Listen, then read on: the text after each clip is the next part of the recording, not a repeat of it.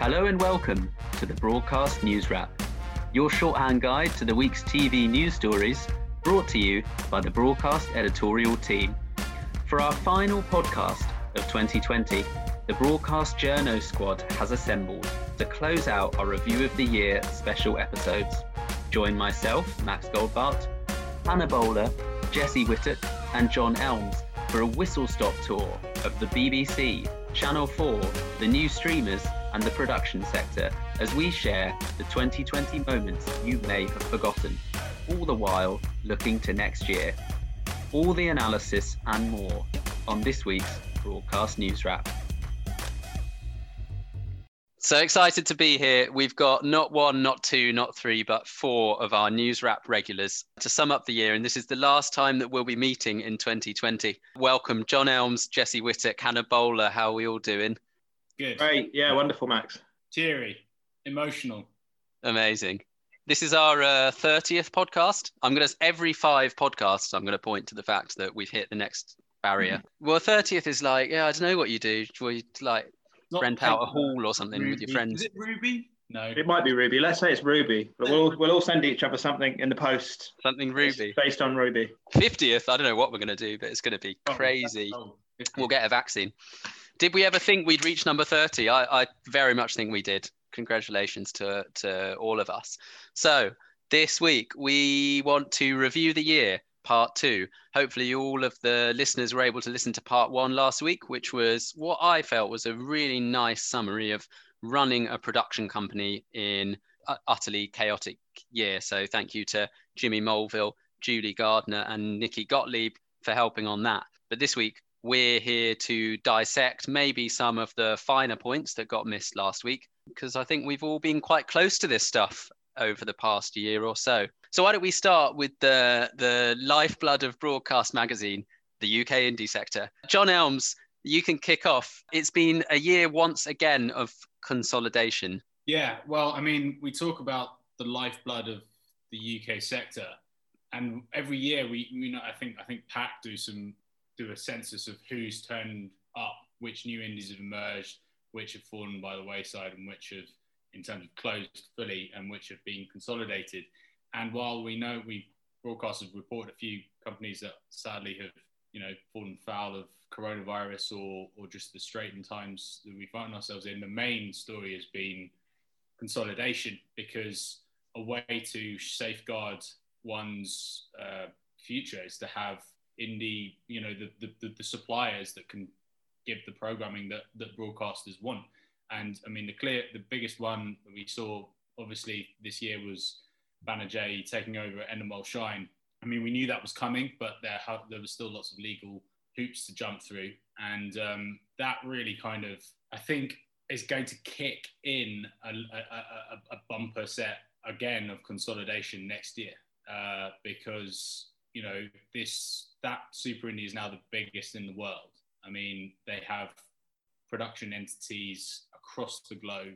They have um, you know expertise in the unscripted area. They have expertise in the scripted area, and we get the impression. I mean, I mean, Jesse and I have, have done a bit of kind of reporting on this that we, we don't think that Banijay's appetite for um, consolidation is over either. They are one of the companies that are sniffing around uh, Nent Studios UK, which is uh, obviously just got the, the Channel 5 commission for the holiday in the last couple of days and also has the Channel 4 commission. Uh, uh, well, Channel 4, sorry, acquisition, a Viaplay commission, Channel 4 bought it.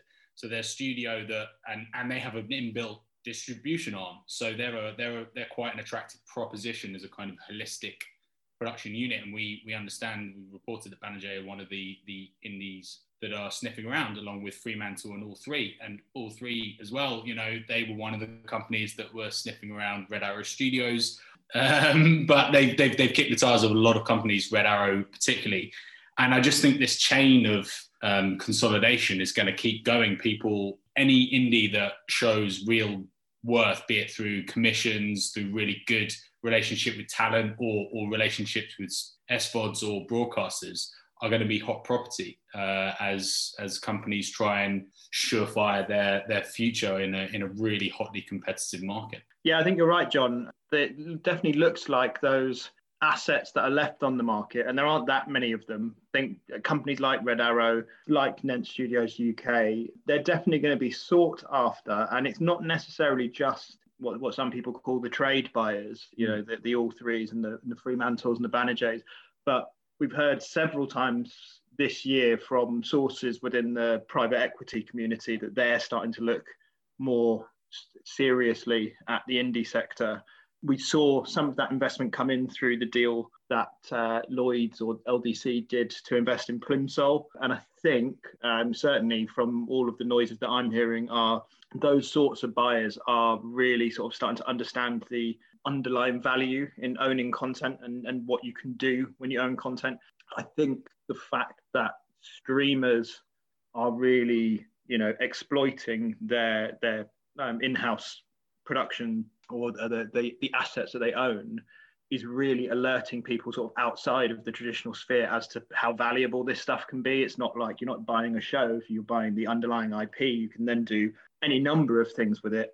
Uh, and we'll talk a bit later about you know what's going on with the SVODs, but you know just in the last few weeks we've seen what Disney uh, are doing with their streaming service. So you can you can really see where the value lies in this stuff if you can find the right asset. And obviously, UK indies have a reputation for creating great content and and content that can be sweated. So I reckon we'll, we'll definitely see deals like that next year. Yeah, I mean, you absolutely hit nail on the head, Jesse, as well. With um, private equity, obviously, private equity investing companies to then sell them on at a, a later stage. I think a number of companies, what production companies that I've spoken to, have been toying with the idea of going into being sold to private equity. They'll do that as a kind of first sale, and the investors will like really give them the the weight that they need and build them up, and then those investors will then go, hang on, we can now potentially shift this on to an industry player for an elevated price. And as you mentioned, production companies for streamers, in house production, we haven't fully seen the kind of in-house production arm of Netflix say, you know, this is Netflix Studios and they've got X who's their head of um, you know, current programming, or they obviously do have these execs, but like as a studio business. And, you know, why why try and build that when you can buy that if, if, if, if you get the right entity? And i think that will possibly you know in the next five years or so could be uh, common. So big changes to to come in in in the consolidation world it seems. By this time next year do we think that any other uh, similar Banijay Endemol style deals will have been done? Uh, or is it more it feels a bit like 2021 will be more of a year where the the consolidation that has already taken place kind of finds its feet a little bit and and uh, and yeah, it sort of gets into the market.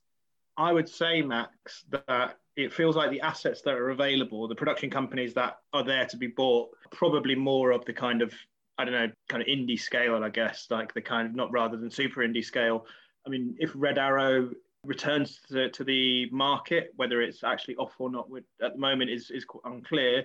That's probably one of the bigger groups, but you're talking that's because it's got US assets and European assets to go with the handful of British uh, indies that Red Arrow owns. But there probably isn't that many production companies out there that of that sort of scale that are available. I mean, um, you'd probably say Silverback was what was one of the largest kind of like emerging indies, and that's been snapped up by all three. And I can't imagine there would be too many others out there.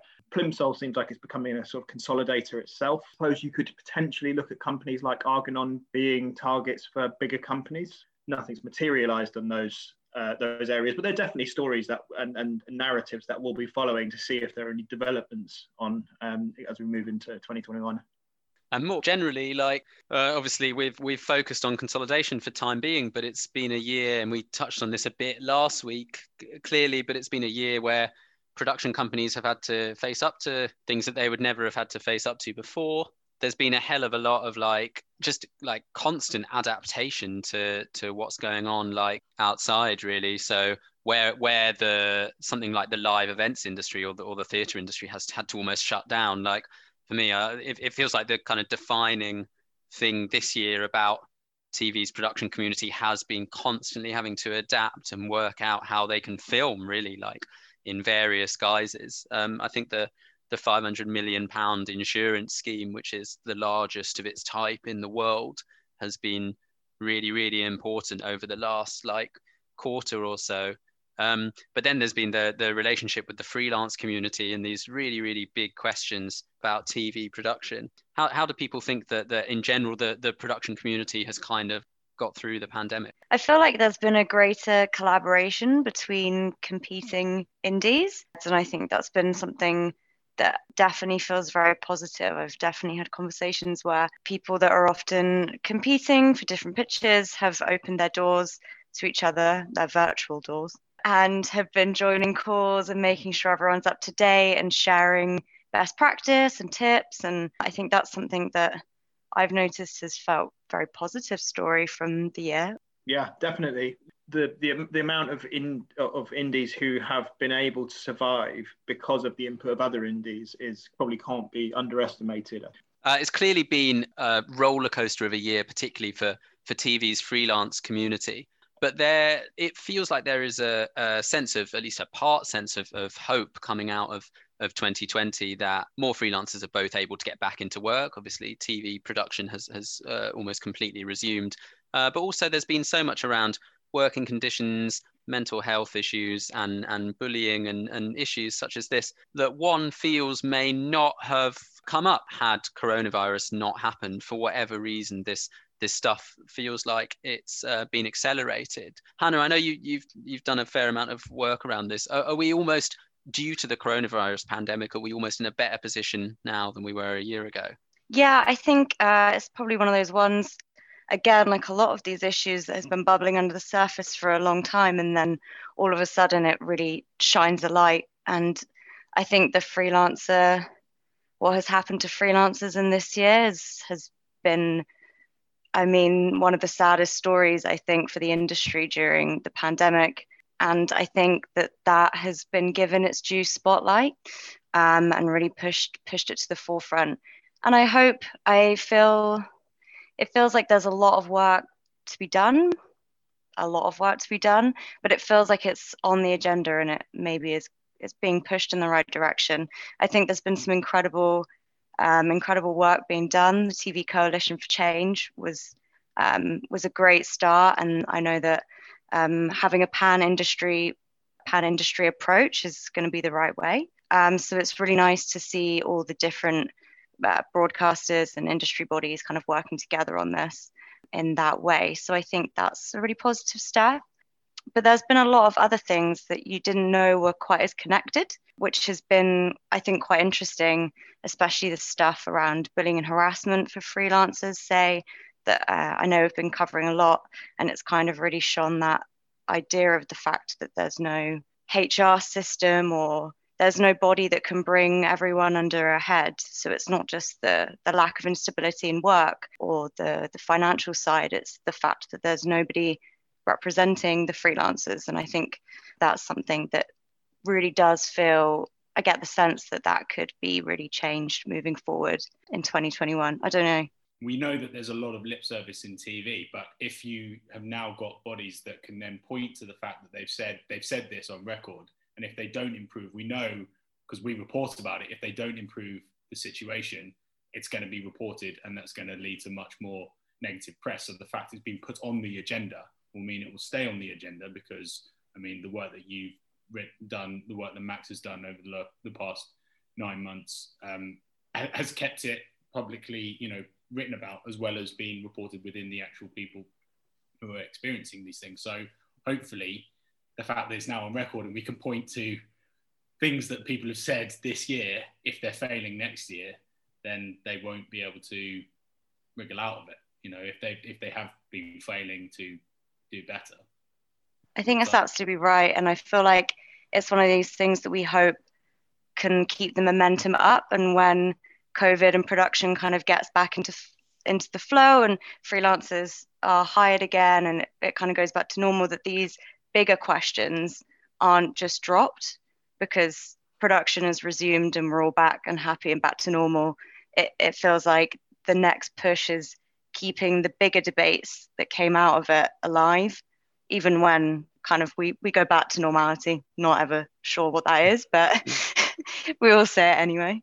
That's definitely that's definitely the crux of it. Like it's very easy. I think part of the reason that this stuff got accelerated is, is because over the summer, so much of TV's freelance community wasn't in work, and people, uh, the kind of leaders of different bodies or the people who represent these groups of freelancers had sort of the time and the the energy and, and the wherewithal to really harness what they thought would be future changes. So whether that, like you said, that momentum continues when life is relatively normal in in 12 months time is like a really key question. I think I think at the moment like the signs are good. And also I think in general the shape of the way freelancers interact with TV companies and work on different shows is going to change as well. So like I quoted a lot from a survey that came out around 6 months ago that said that 10% of TV's freelance community had already had already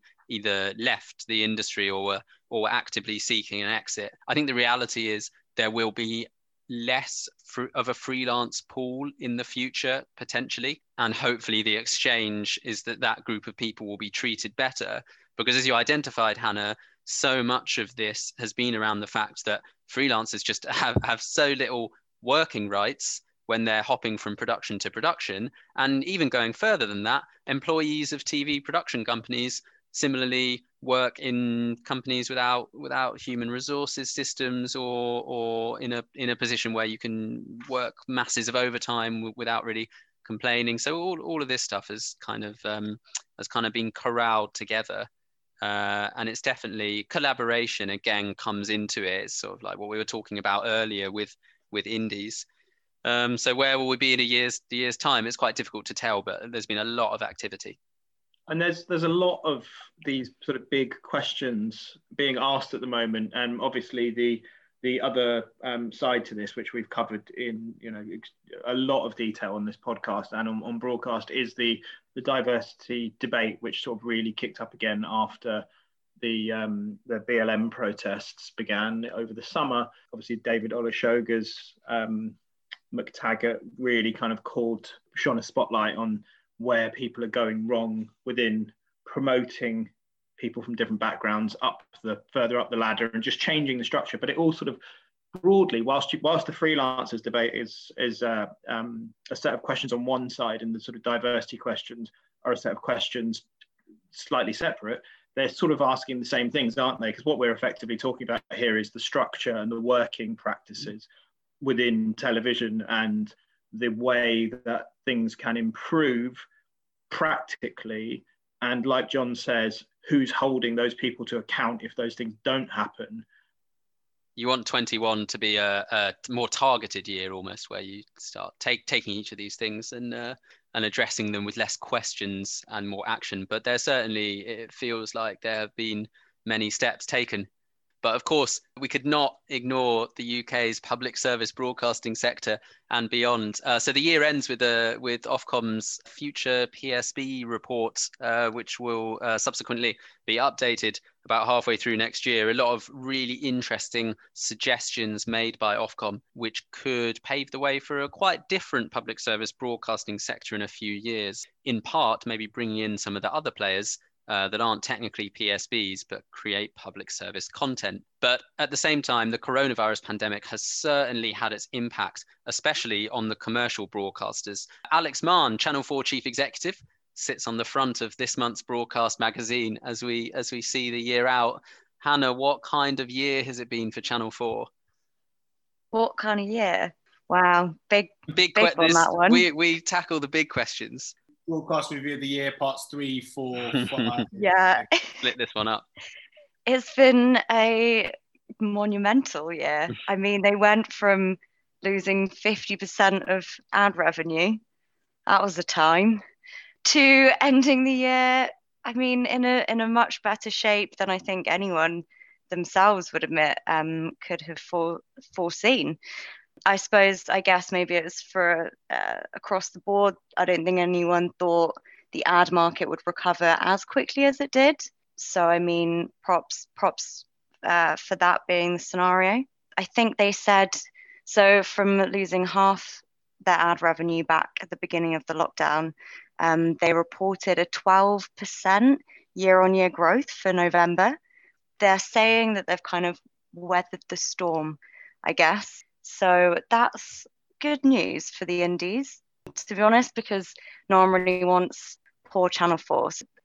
Um, and hopefully there can be some injection of some higher tariffs into 2021, which I think will be really, really welcomed. Of course, the, the other issue with Channel 4, though, that is starting to sort of come back onto the table is, is privatization. It's like it, it always almost feels like we, we're never not talking about Channel 4 potentially being privatized, but um, it does feel like at the moment this is something with, like you mentioned, Max, the PSB reviews, the various reviews that are sort of are being undertaken at the moment, and the, the, the PSB panel that's been set up with various industry sort of figures and, and people from outside of the industry talking about the future of public service broadcasting. It does feel like you know this is probably quite a threatening time for Channel Four in some ways, in, in the sense of you know those people who really don't want it privatized. And I would imagine most of the indie sector would probably be within that because currently it guarantees them a stream of revenue, right? It does feel like this could be a time where privatization really does.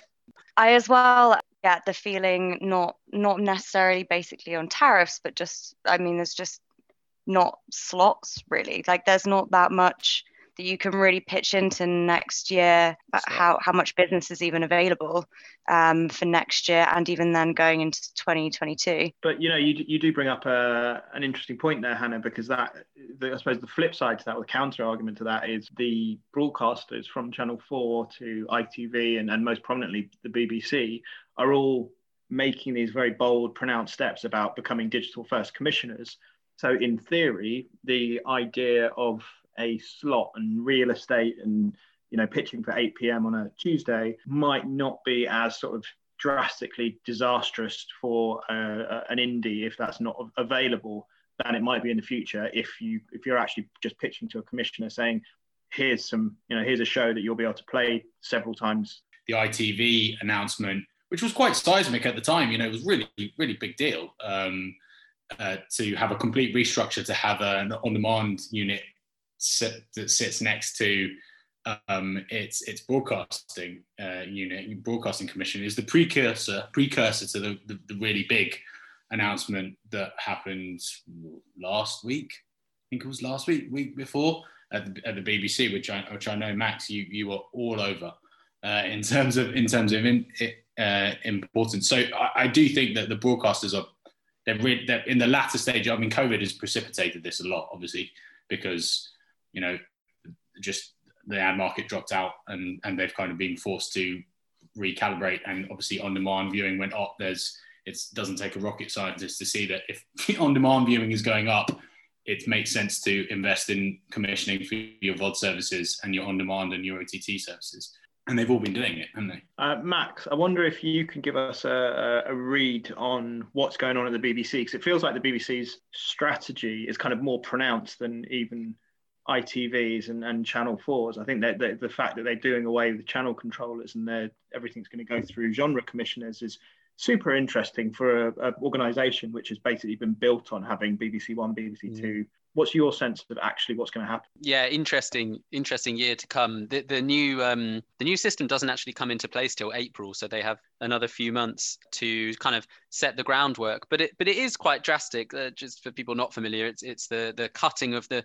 channel controller roles, the increased importance of genre heads who will now no longer have to feed into what's called the the what was called the two tick system uh, which is every show having to get a tick from both channel and genre, which I don't think I've ever heard spoken about in positive terms. It's just it, it is it is absolutely like defines the bureaucracy that sits within BBC commissioning. So at the moment, like there is quite a lot of positivity from the production sector around the fact that they no longer have to go through the the, the dreaded two tick. Um, so the genre heads have a lot more power, and iPlayer in general is like being again built towards as, as the front window for BBC content. What changes in practice like slightly remains to be seen but it's been really interesting to see the bbc like lead the way on this i suppose partly due to having a license fee funding model, the BBC just hasn't taken the hit this year from coronavirus that the the ad funded guys have, or frankly any private business has. Um, so they've been able, they were able to kind of push on with this structure.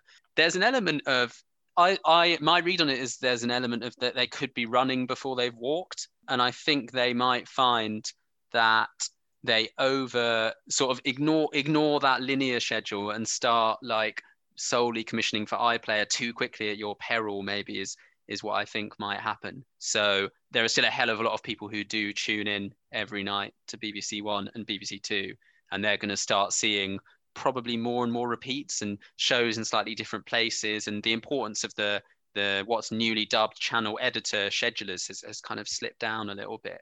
That would be my read.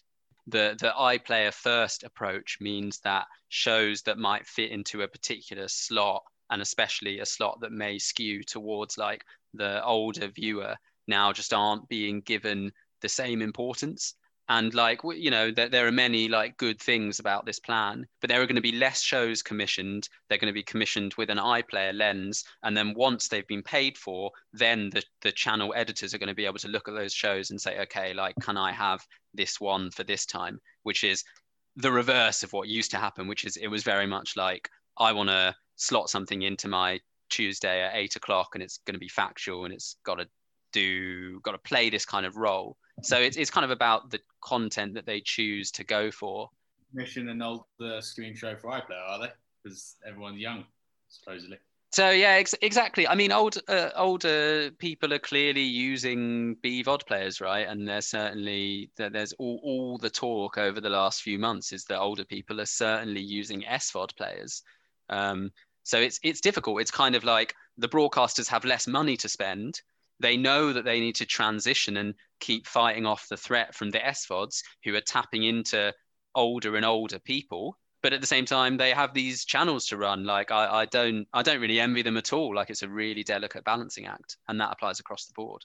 The the interesting thing, like sort of the context around all of this, is is the SVODs, right? It's the fact that this is all a, a, a response to the the fact that Disney Plus launched you know, for whatever it was 12 months ago. And it's now, you know, its subscriber base is, is touching towards the numbers that Netflix has already.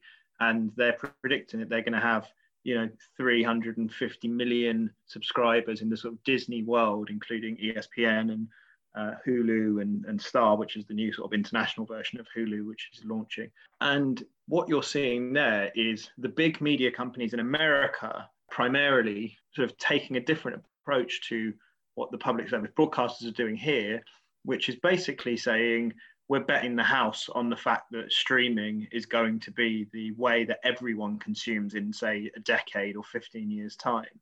And that they're saying to those people who outwardly reject streaming, ultimately you're going to be forced to use it one way or the other, whether that's through the, the sort of delivery systems or whether that's um, just people having to learn. I don't know. There might be a there might be a point where the kind of the actual experience of watching television becomes a bit you know a bit more frustrating for some people as they get to grips with what you know how to use streaming services and, and the systems that go with that and you know being uh, having a connected home and all of those kind of wider debates but those those companies are basically saying this is the future and that's where we're putting our money i mean the in America, you've seen a kind of really pared back um, couple of years now, really, um, in terms of the pilot season, which is virtually, you know, non-existent. It is happening. People are piloting shows there, but in the way that you, you know you used to have 20 pilots per major broadcaster per year, it's not really like that now, and people are mainly commissioning for their streaming services. Now, Disney Plus is the most interesting one because just the way that that's hit the ground running so hard is is incredible. So we've just seen Disney launch or, or announce that, that they're, they're going to be launching 100 shows a year based on their brand. So based on National Geographic, Lucasfilm, Star Wars, Pixar, the Marvel Universe. And they are absolutely convinced that that is what will drive people to their company, right? And you've seen HBO Max doing very similar things. And we're seeing uh, Peacock in the Comcast world equally. All of these services are clearly saying that, you know, us owning our own IP is the way that our companies are going to run in 10 years' time. The PSBs obviously are in a slightly different situation because of the ecosystem here compared to the American uh, media system and sort of global media system, I guess. Um, but they are effectively they're being asked the same questions, aren't they? They're they're being asked how are you, who are your future um, customers, who are your viewers in ten years' time, and how are you going to reach those people? And you know, it's, it's difficult for, like you say, Max, the fact that the linear channels in this country are so strong, you know, compared to uh, linear channels in other countries, they're probably stronger than almost anywhere. To kind of keep that going whilst also moving towards this kind of world that Disney and the, and the HBO or Warner Media are trying to play in, it's a super hard thing to do to juggle all of all of that. And uh, whilst it, you you couldn't say that any of the PSBs have really got it right yet, the fact that they're all sort of taking their own bold steps forwards into digital first strategies is a is a really smart thing, I think, and I, I think they should be praised for that with what Channel 4 are doing at the moment, I'm watching shows like I've started watching One Tree Hill. And I'm like, that's something I would go to Amazon or to Netflix for. It's not something I'd think I'm going to go to 4OD and start watching old archived um, US dramas. And I think that's a really clever shift where no longer is it like just purely for catching up on first dates. It's now like a place that you will think to go off to find a new show or a, and I, th- I think that might is a clever kind of uh, thing that they've cottoned onto acquisitions could play a huge role because if you're looking if you want to for less money populate your BVOD player that you're really hoping is going to keep on reeling in the viewers but you don't quite have the money to spend on shows that that Netflix has say then I think it's going to become more and more important. I think you're exactly right. The BBC has like I think one of the most kind of underrated but intelligent things it's done over the past sort of year and a half, two years is strike that deal with FX, which has just brought loads of really good shows onto iPlayer. They're given little linear windows and nobody really watches them, but they're really highly rated. People are starting to associate, even if they're not BBC originals, people are associating BBC with these kind of shows. Atlanta, Pose, really like good programs. And they don't cost too much either because they're not originals. So I think that's certainly something to look out for we talk about um, companies being able to leverage the various assets that they have.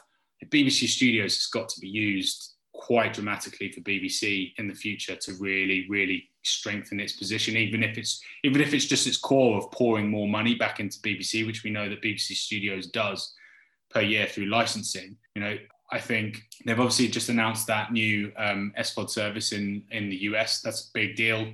That's a really interesting move for, and that's part of that's that's on the BBC Studio side. That's a really interesting part of it. Obviously, BritBox in North America, they've got participation in that, and obviously all the rights are there. All this amazing programming in BBC Studios. If they want to, they I don't think the BBC will not stop licensing, but you know maybe bring bring license it to their own platforms. Who knows? Maybe maybe they would, but they've got so much good content. You can imagine that you'd want to use it for yourself but this goes to the core of like what the future of uh, broadcasting media companies will look like right it's about are companies going to be able to acquire rights so at the moment like uh, like hannah was saying 4od is doing a really good job of snapping up really smart you know shows which are available on the market it um, took Rick and Morty off Netflix, which was a really interesting move. That must have cost them quite a lot of money as well to do that, but it was obviously to drive those 16 to 34s in. But the question is how long that tap stays on for, because we know that, you know, Warner Media is is going to forgo you know billions of dollars by not licensing shows and keeping that stuff for HBO Max, and we know that Disney uh, Disney is doing the same with Disney Plus, perhaps not to the same extent. We think uh, having uh, John and I have done quite a lot of work on this year. We think that Warner Media is the ones who have sort of gone the deepest on this, but equally, all of these companies, Viacom, CBS, um, all the major media companies who are launching their own services, Comcast, they're doing the same thing. And yeah, the question is for the, likes of the BBC and ITV and, and and even Channel Four, it's like how do you how do you compete with that in ten years' time? Do you do the same, or do you take your own path and boldly strike out into a different place and hope that your strategy is actually going to fit within the the ecosystem that emerges. It's a super interesting time for uh, for media because we're just at that that on that kind of crossroads of, of things could go anywhere really. The Americans are obviously taking their their punt. They seem to have all done that, and they, they sort of they, we sort of know their direction of travel. We're just starting to learn the direction of travel over here in the UK, and um, yeah, I think this next year is going to be a, a, really interesting one in terms of the sort of wider questions and the bigger questions that we ask around public service broadcasting. A fine place to wrap up, Jesse Whittock. Uh, and what what a year it's been! Been absolutely great, guys. Merry Christmas. Uh, it's Merry sad Christmas. that we can't all be sitting around yeah, the Merry table. Christmas, Max. But who knows? Yeah, Merry Merry Christmas to all. John Elms is shaking his head slightly, not not sure what's going on there, but Merry Christmas to you. To raise a glass with you guys. You know, that's what we'd be doing. We'd be heading out somewhere to raise a few few glasses. Few glasses, many. I'll, glasses. Tell, you, I'll tell you one thing. It's been the um, probably the healthiest Christmas I've ever had. Um, so that's so you know you've got to look at the positives yeah. for these yeah. things. I've, I've you know I've barely embarrassed myself um, and industry do. In fact, I haven't because I haven't been any industry do. So, um, so that's a positive, I guess, and that's that's what I'll take away from 2021. John Elms, Hannah, Jesse Whittock, thank you so much for joining me. Cheers, Max. Thanks, Thanks Max. Thanks, Max. Thank you for listening to the Broadcast News Wrap. You've been listening to our Review of the Year Part 2 with senior reporter Max Goldbart, reporter Hannah Bowler, insight editor Jesse Whittock, and international editor John Elms. This podcast was edited by Hannah Bowler. You can check out past episodes of the pod on Spotify and iTunes, or on the website via www.broadcastnow.co.uk.